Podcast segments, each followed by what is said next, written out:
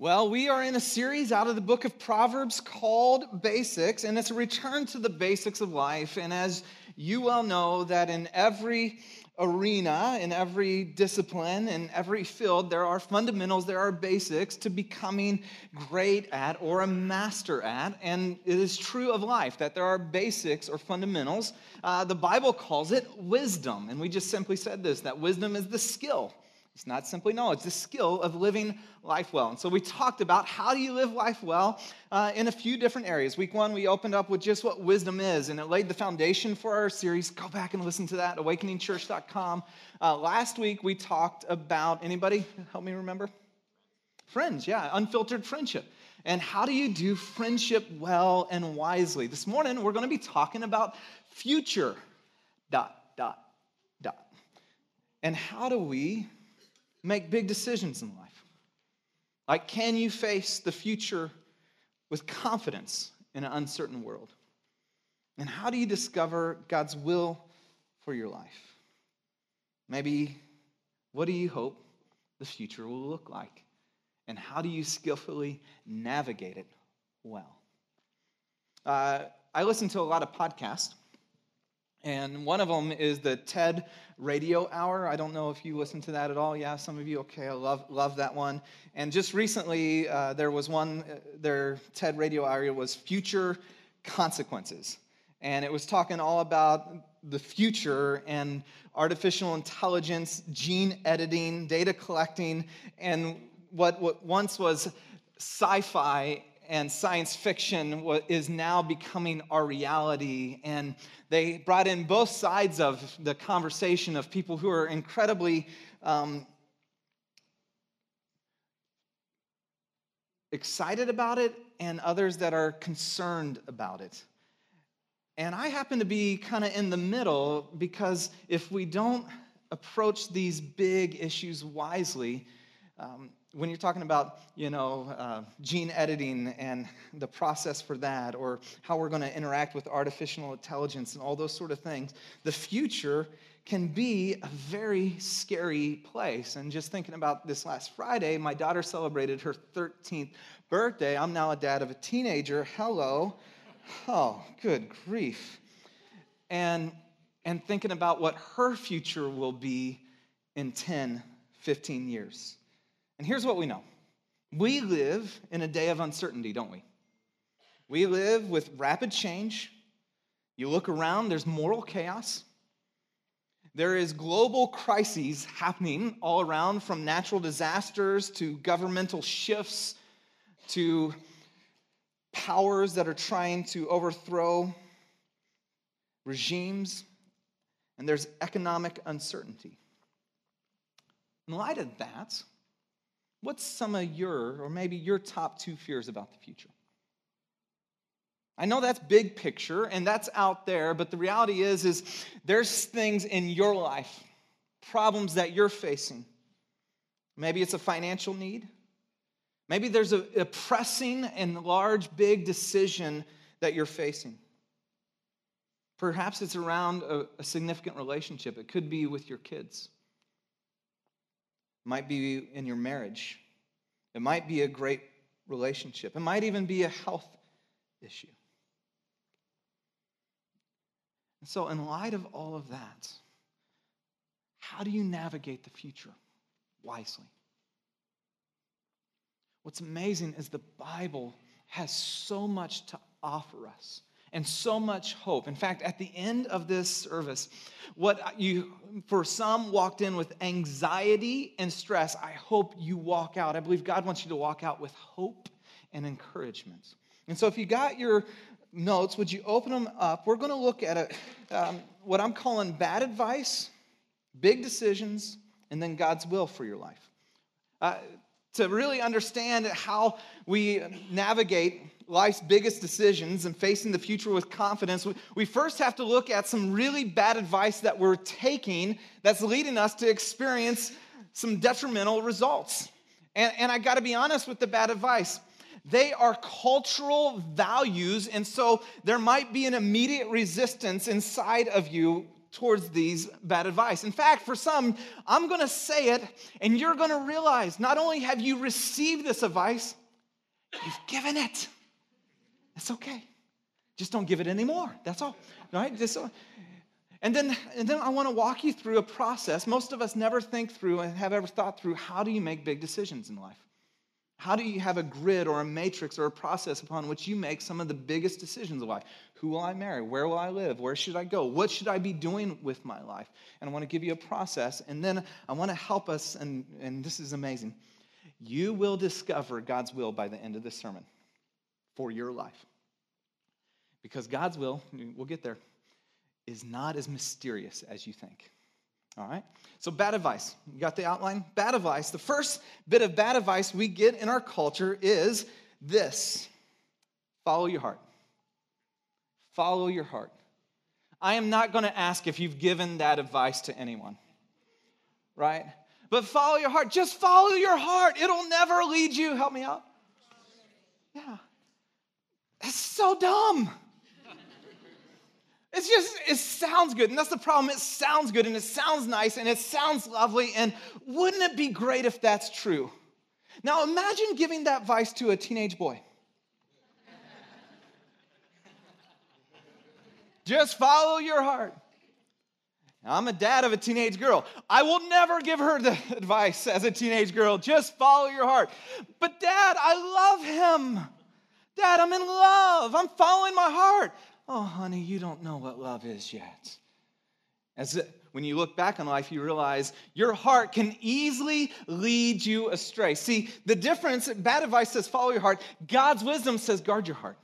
In fact, uh, Proverbs 4.24 says, above all else, above all else, guard your heart. Why? For everything you do flows from it. It determines the very course of your life. The heart is the seat, biblically, is the seat of your emotions, of your intellect, and your will.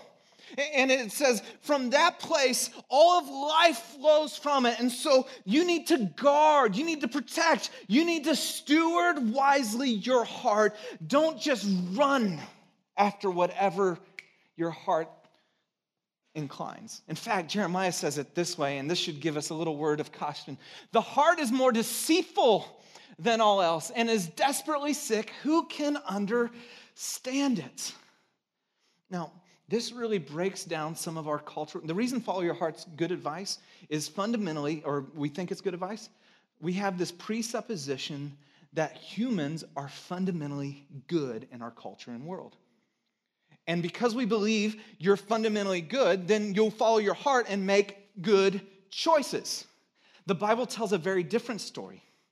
The Bible tells that you are made in the image of God, made in, in, in beauty and perfection of Him, and yet sin entered the world, and so you are a distorted reflection of God, and you have a uh, a sin nature or flesh that is naturally bending and pulling away from a holy and righteous and pure God. And so the heart then is more deceitful. And here's the problem you can't see it in the mirror. That's part of being self deceived, is you don't know you're deceived. That's literally the definition of it. And this is why this is so dangerous and yet it's so pervasive in our culture today, and especially young people and marriages that are experiencing devastation because follow your heart. Well, it's not just follow your heart, do what makes you happy. Just do what makes you happy. You deserve to be happy. How many families have been torn apart by that phrase? How many times has doing what made you happy destroyed a kid's future?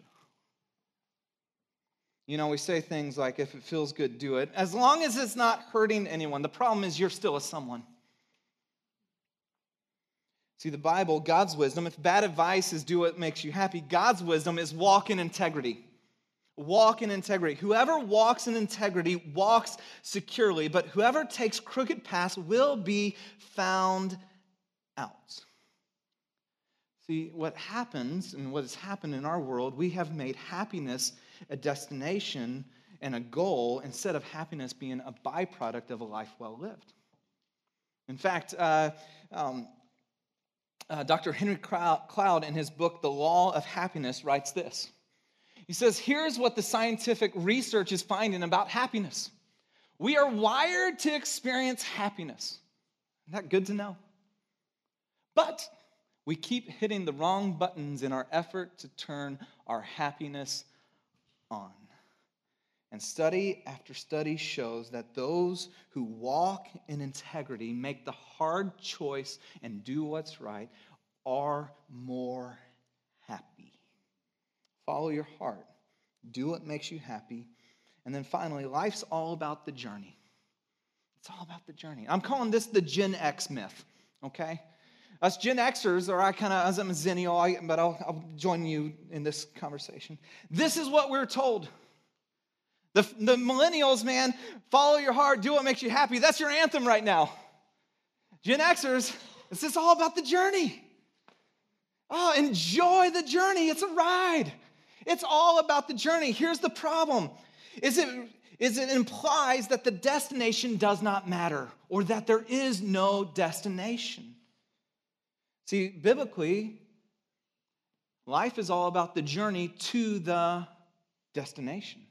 There is a destination. In fact, Proverbs 14 12 says this There is a way that seems right to a man or to a person, but in the end, and it leads to, it leads to death. There's a way, there's a path, there is a path that you are on that you think, hey, this is great.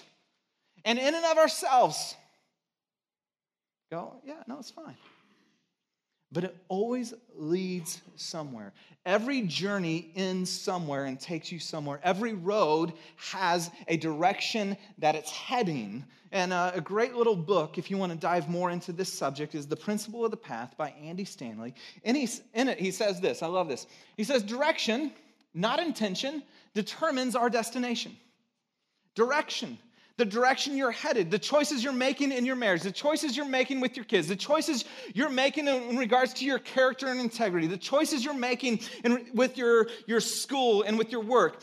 Those choices determine the destination where you land, not your intention. Well, I didn't, never intended to hurt her. I never intended to end up here. I never intended to have this. And it happens with this presupposition, this bad advice we've taken. Well, it's life's all about the journey. The problem is we all end up somewhere. Did you get there on purpose? All right. So let's move from bad advice to some good advice. Move from some bad advice to how to make good decisions. I'm just going to give you five questions to wrestle with and to ask when you have a big decisions. Really, any decisions, this is important. But if you have big decisions in your life. First question to ask Have I asked? Put it up there for me. God for wisdom. Have I asked God for wisdom? For the Lord gives wisdom from his mouth, and from his mouth comes knowledge and understanding. Proverbs 16, 3. Commit to the Lord whatever you do, and he will establish your plans. Now, if you're one of those people that like to fill in the blanks before I get to the blank, chances are you got this one right already, didn't you? Because it's incredibly obvious. Um, let me give you an illustration. Maybe you've had this happen. I've had this happen to me in, um, in a handful of different areas, but this one was particularly painful. It was a while ago. I kid's lamp in their bedroom burned out, and so I go in there and I, you know, it's not working, so I change the bulb. Okay. Get a new bulb in there.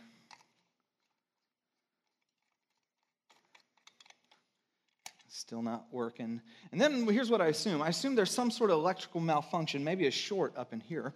And what I start to do is begin to pull this apart and take it so that, not that I'm any expert on it, but I think I can fix anything, though I break most things. And and I start to begin to look into the intricacies of how this thing was made to figure out why it isn't working.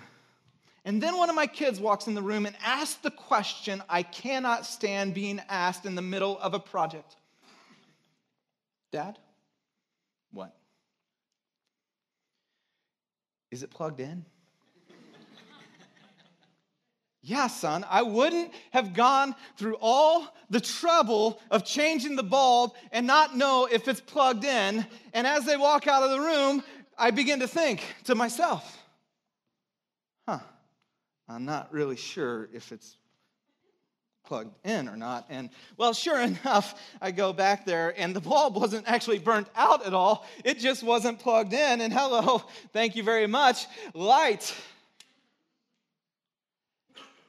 By the way, that is what we do with this question. Have I asked God for wisdom? It's so obvious, it's easily overlooked. It's so obvious, it's easy to dismiss it. Have I asked God? This is the starting point of making a big decision. And we look and try to fix, and they're not that they're the bad things that you're trying to look and fix. It's just that you're just not plugged into the source to get the wisdom you need for the decision you have to make. Question Do you really want to know what God has to say? About that big decision? Do you really want to know what God has to say about your job, your work, your finances? See, I, could it be that it isn't that God is not speaking, but we just don't really want to hear what he has to say? Have you slowed down to listen, to hear the voice of God? James 1 5 says, If any of us lack wisdom, he should, help me out, I know some of you know more of the verse than that. If any of you lacks wisdom, because it's literally right up there, ask. Okay, you got it? Ask. We're all on the same page. So even if you don't know the verse, you've never been to church before, you know the answer. It's not Jesus, it's ask, okay? if any of you lacks wisdom, he should ask God. Who gives you? Anybody know the next word? Generously to all without finding fault.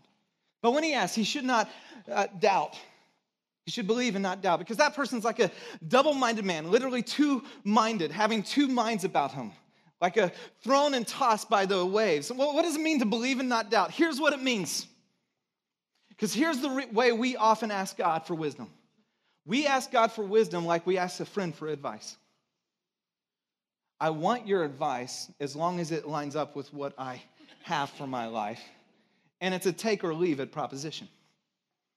When you ask God, and says, believe and not doubt, to literally not have two minds about you, it is to say this God, whatever you show me, I will do. When you come to God with that response, that heart, He will show you every time. A hundred percent.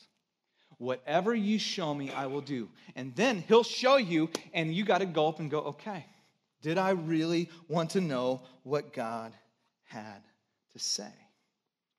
Have I asked God for wisdom? Question number two Who am I listening to? Who am I listening to? Am I listening to friends, parents, mentor, myself, culture? Am I simply listening to those who tell me what I want to hear? The way of the fool seems right to them, but the wise listen to advice. Plans fail for lack of counsel, but with many advisors they succeed. The wisest person that walked the planet, Solomon, writes about seeking wise counsel more than any other writer in the New Testament or in the Bible. Who are you listening to? Evaluate. Whose voices are you hearing? I mean, back to the question do I really want to hear what God has to say about my finances? Do I really want to hear about what God has to say about sexual purity? Do I really want to hear about what God has to say about being a man or woman of integrity in the workplace? Do I have people in my life who will tell me what's actually real? That will give it to me straight? Do I have people in my life? Do I have a person in my life that's maybe five, maybe 10, maybe 20 years ahead of me that has seen life and where they're at? When I ask that question, what do you want the future to look like when it goes to relationships? You look at them. I want it to look like them. I want my family to look like theirs. And are you around people like that that you're listening to, that you're listening to, that you're asking, asking advice from? Who are you listening to. And too often, we surround ourselves with people that simply tell us what we want to hear. And in that, you, you got to really evaluate then what are my motives? What are my motives in this decision? See, there's uh, Proverbs 16, 2 says, All of persons seem pure to them, but the motives are weighed to the heart, weighed by the heart by the Lord. Pride goes before destruction, and a haughty spirit before the fall. There's two drivers, I believe, in bad decisions. Two primary drivers pride, self centeredness. That's what pride is. It's when I am at the center of my life. And then simply fear. Those two things. I, I, if you look at some of your biggest decisions that you regret, it either had to do with a level of pride or self centeredness or fear. And you go, okay, what are my motives? Because then you're opening yourself up to listening to people. When, and here's how you kind of begin to discern some of your motives, by the way. Because you open yourself up to finally listening to people who might say something that you disagree with. When someone says something that I disagree with, what, what are my emotions? Do I get defensive? Does internally my blood begin to boil? Do I start that process of, I may not say it outside, I may smile, I may, you know, oh, thank you so much, that's great, but internally I have all the reasons why they're wrong? What are your motives? See, because you can hear counsel, even if it's not the right stuff, and begin to process and take it into account and begin to go, okay, God, I really want to know, is this, is this what's, is this real? I want to sit with you. How does it align with, with your word? And you know what? There might be a kernel of truth, so I don't want to miss it. But if internally the level of emotion rises when someone says something that disagrees with your direction, pay attention. It begins to reveal okay, what are your motives? What's going on? Have I asked God for wisdom? Who am I listening to? What are my motives? Fourthly, do I feel pressured or rushed? The plans of the diligent lead to profit as surely as haste leads to poverty. Sometimes there is no other options. There's a deadline, you have to make a decision. Most of the time, that is not the case rule, this is just, uh, we won't spend a whole lot of time here, but a great rule for life is never make a big decision in a hurry. Never make a big decision in a hurry. If you feel pressured, if you feel rushed, step back. Get wise counsel. Get with God. Evaluate, because there are moments where it's just like, hey, the deadline's here. We got to make this decision. And I get that. More often than not, it's it's felt by someone else and not simply, this is the decision we have to make right now. I'll give you one example, uh, and I have many of them, and I'm sure you have many of them. Uh, when we were just moved early to, uh, it's 2007, when we moved to California, we were selling our house in Georgia. If you remember, the economy was starting to tank right about then. And we had some really well meaning, and this is the thing they're really well meaning, godly people that really wanted to get us into a home, wanted to get us, and so they're trying everything to help us get into a home and own a home, which I love. And, and it was great heart on all that. But it was so pressured in the moment. It's like, hey, we got this, I got this builder, he's gonna leave half his equity in, and you can pay for half the equity. And, and there was just this tension and there's this check in my spirit. And it just was one of those things. And this is the thing when, when you're making big decisions, you allow the Spirit of God to lead the way and you take the, you know, these steps. And if He checks, you, you, you go, okay, I want to listen. But there was this pressure and this hurry to get this done because, man, he had to get these, you know, this, these units sold. And I look back. It's like never make a big decision in a hurry. Well, you guys know exactly what happened to the housing market right after that.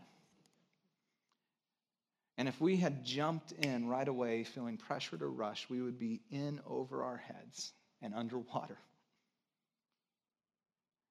And sometimes well meaning, with good intentioned people can pressure you because they think, oh, this is what's best. And you just go, okay, if, if I feel pressured or if I feel rushed, I'm just going to take a step back. Okay, God, what are you saying on this? Get some outside eyes from it, from the situation. And then finally, what is the next step? How do we make big decisions? Ask God for wisdom. Evaluate who you're listening to. Check your motives. Realize the environment under which you're making these decisions. Is it pressured or rushed? Are you able to make a wise decision? Are you feeling hurried? And then what is the next step? We can often get paralyzed by wanting to make the perfect decision. And the interesting part is you just need to take the next step.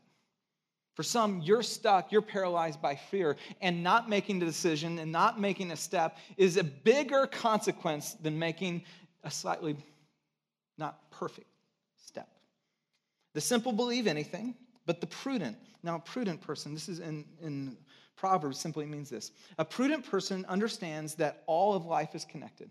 So they recognize that their past and decisions are connected to their future outcome. And so they understand that every part of life is connected. The prudent person, now notice this, gives thought to their steps, which means they're headed somewhere, they're making steps.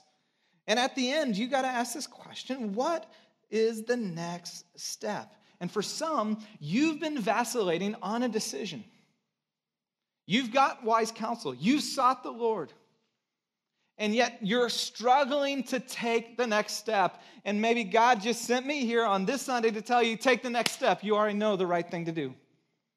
Take the next step. You don't need to pray anymore about it. What is that even? Can, can he say that? That's not even spiritual. You've already prayed enough. For some, it's already been revealed in God's word. You know what's morally right and what he's called you to do. Take the next step, stop praying about it. What's the next step you need to take? Bad advice. Follow your heart. Do what makes you happy. Life's about the journey. Big decisions. Go to God. Evaluate who you're listening to. What are your motives? Do I feel pressured? What's the next step? Okay. I want to close right here, and I know it's been a lot of content. How do you discern God's will? Like, how, how do you discern what God's will is for your life? Because I've had that conversation time and time again. I've had it with young people, I've had it with families, I've had it with those who are in their retirement stage. Okay, what is God's will for my life? Like, I don't want to miss it. If God has a will and a plan, you know that Jeremiah 29 passage, for I know the plans for I have, declares the Lord, plans for your welfare and not calamity to give you a future. I don't want to miss God's plan. How do I actually discover that? God's will is not mysterious, it's not mystical, it's not elusive. 90% 90% of God's will is revealed in God's word. Let me say it again. 90% of God's will for your life is revealed in God's word, his universal will for you and for me. 10% of God's will for your life is specific and unknown. Well, how do you discover that? By obeying the 90%. If you're not obeying the 90%, you'll never hear about the 10% ever. God's will for your life is clear when it comes to your sexuality. God's will for your life is clear when it comes to your finances. God's will for your life is clear when it comes to your work, in your marriage, your time, and your kids, how you respond to difficult situations, how you respond to difficult people. God's will for your life is absolutely clear. And there's something in us because we just go, well, I don't know what God's will is. No, no, no, no.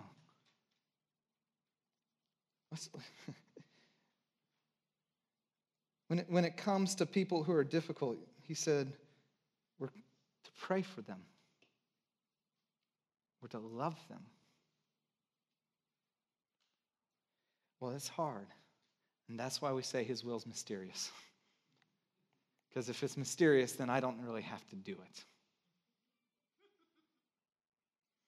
Proverbs 3, 5, and 6, a famous, famous proverb. Trust, circle that word trust, right on top of it, lean. This word means to physically lean upon, the same way that I'm leaning upon this podium. Lean upon something for support. Lean upon, put your full weight into the Lord with all of your heart. Remember that that you're guarding that heart. Lean upon the Lord with all of you. And lean not, same exact word. Don't put your full weight and strength, your trust on your own understanding, on your own insight. It says there's two ways that we lean in our life. We either lean into God or we lean into ourselves. Which one is yours? Two ways that you lean, two ways that I lean. When it comes to your finances, we either lean into God. He says, Bring to me, and we're going to talk about this in a few weeks, the first fruits. Trust me that I'll provide abundantly for you. Well, I'm either going to lean into God or I'm going to lean into me. Oh, no, no, no. I got to do this. I got to provide here. I couldn't. How could God provide for me? He only created everything. Two ways to lean in your sexuality. Well, this is just not the way. I'm never going to find a mate this way. And I, uh, you know, this is just how everyone's going about it. I can either lean into God or I can lean into me. In all of your ways, underline all of your ways. I did some incredible deep research on this. It means everything you do. Took me almost minutes to research that. In all of your ways, in everything you do, submit. Here's what that means God's will, 90%, is revealed in God's word. I'm going to bring my life into alignment with what you say. You want to know what God's will for your life is? It's very, very clear. I'm going to submit my will to your will. I'm going to have the prayer that Jesus prayed in the Garden of Gethsemane on the night before he was crucified, as he had a desire that he wouldn't be crucified and he knew the pain ahead and he prayed that God would pass this cup from him and he said this, but not my will be done, but yours. That you submit your will to his will. And here's the most powerful thing then that, that 10%, that 10%. And he will make your path straight. See, when you live life with that, it's almost like every step you take is God's will.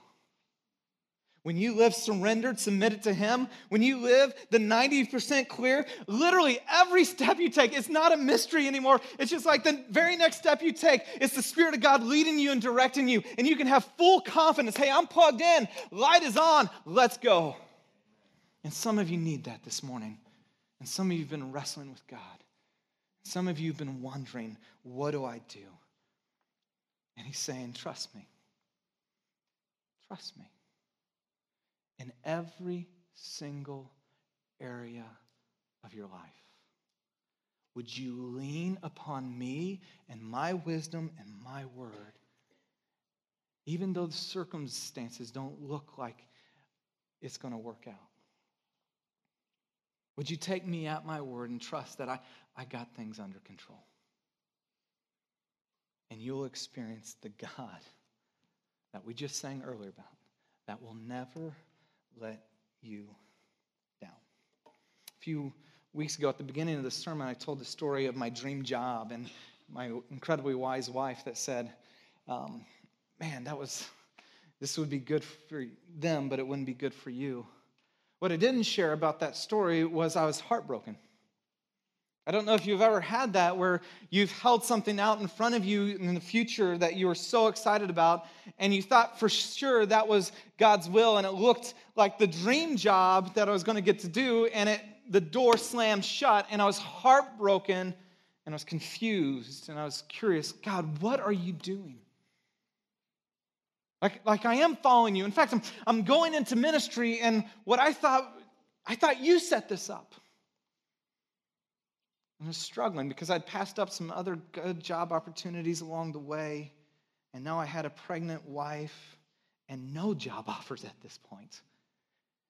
And I'm going, oh God. I remember sitting down with my mentor, back to who you're listening to. His name was Dr. Joe Stowell. He's the president of Moody. And I remember just broken in his office wrestling with this. And he gave me this picture, such a powerful picture. This is what having someone so wise who's gone before that can speak into a situation in hindsight because they've gone through it. And he said, You know, Ryan, he said, sometimes, like God opens a door at the end of a hallway. And you see that open door, and so you walk to the end of the hallway and it closes. And the reason God does that is to show you there's a corridor that He has for you to walk down. You see, at your vantage point, all the way back here, you can't see that there's a hard right turn at the end, that God wants to lead you into a new direction. And so, from your perspective, you'll never take that road. But He had to lead you down this road, close this door. So, hello, I'm facing this direction now. He had to get you into position. And for some, that's where you're at you're at this morning and you've been following God. You're like, hey, I've been doing the 90%. I was walking down. I thought this job was going to work out. I thought this relationship was going to work out. I thought this was supposed to happen and that door shut. And I just got news for you. He's positioning you for the next place. He's putting you in the exact right place. He's showing you a corridor that from your perspective, you never would have walked down. And yet now you're in a place not only to hear, but take the next step. And for those in this room, I just can't help talk about the future and God's will without talking about the future when it comes to life after we die. See, we live in a very uncertain. I can't tell you what's going to happen tomorrow. I can't tell you what's going to happen to our country. But I can tell you this you can walk out of here with hope. And hope is the confident expectation of a better tomorrow. That's what hope is. I can't tell you what happens tomorrow with our economy, but I have a Savior who died on the cross and rose again to new life, defeating sin, death, and Satan, so that I might have a future hope and know that I, I don't have to have it all figured out, but He's returning. And He will come back and make all things right. And for some, you've never put your faith, your trust in Jesus. And you need to take the weight of your life and lean upon Him. And you've been leaning on your own understanding, and it's been frustrating, and it's been tiring, and it's been hard, and God brought you here so that you could hear that you are loved more than you could ever imagine, and that He wants to have a relationship with you, and He would do whatever it takes to be with you. And He came and lived a perfect life and died on the cross so that He could take on every wrong that we ever did, every violation against a holy and just God, and He took your place and poured it out on the Son, Jesus, on the cross. And in that moment, he, at the the cross, Jesus defeated our biggest problem that's sin. And in the grave, Jesus took on our biggest fear to be abandoned and alone and in the dark. And at the resurrection, Jesus overcame the greatest enemy, death, so that you can have a future hope and you can face the future of uncertainty with confidence because you have Jesus. So, I'm going to close with a prayer.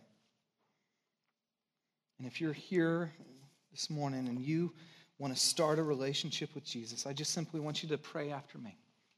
Simple prayer, nothing magical about it. Prayer is just a conversation with God. Dear Jesus, I've been leaning on my own understanding, and I'm at the end of my rope.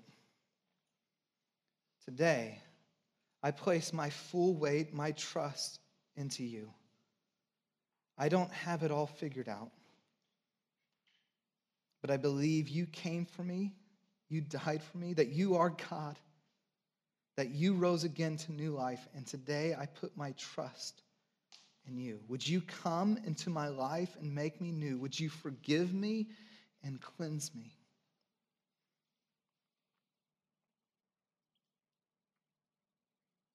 And the promise of Scripture is as you cry out to God, He draws near to you. And in that moment, you've stepped from an old life to a brand new life. In Jesus' name, amen.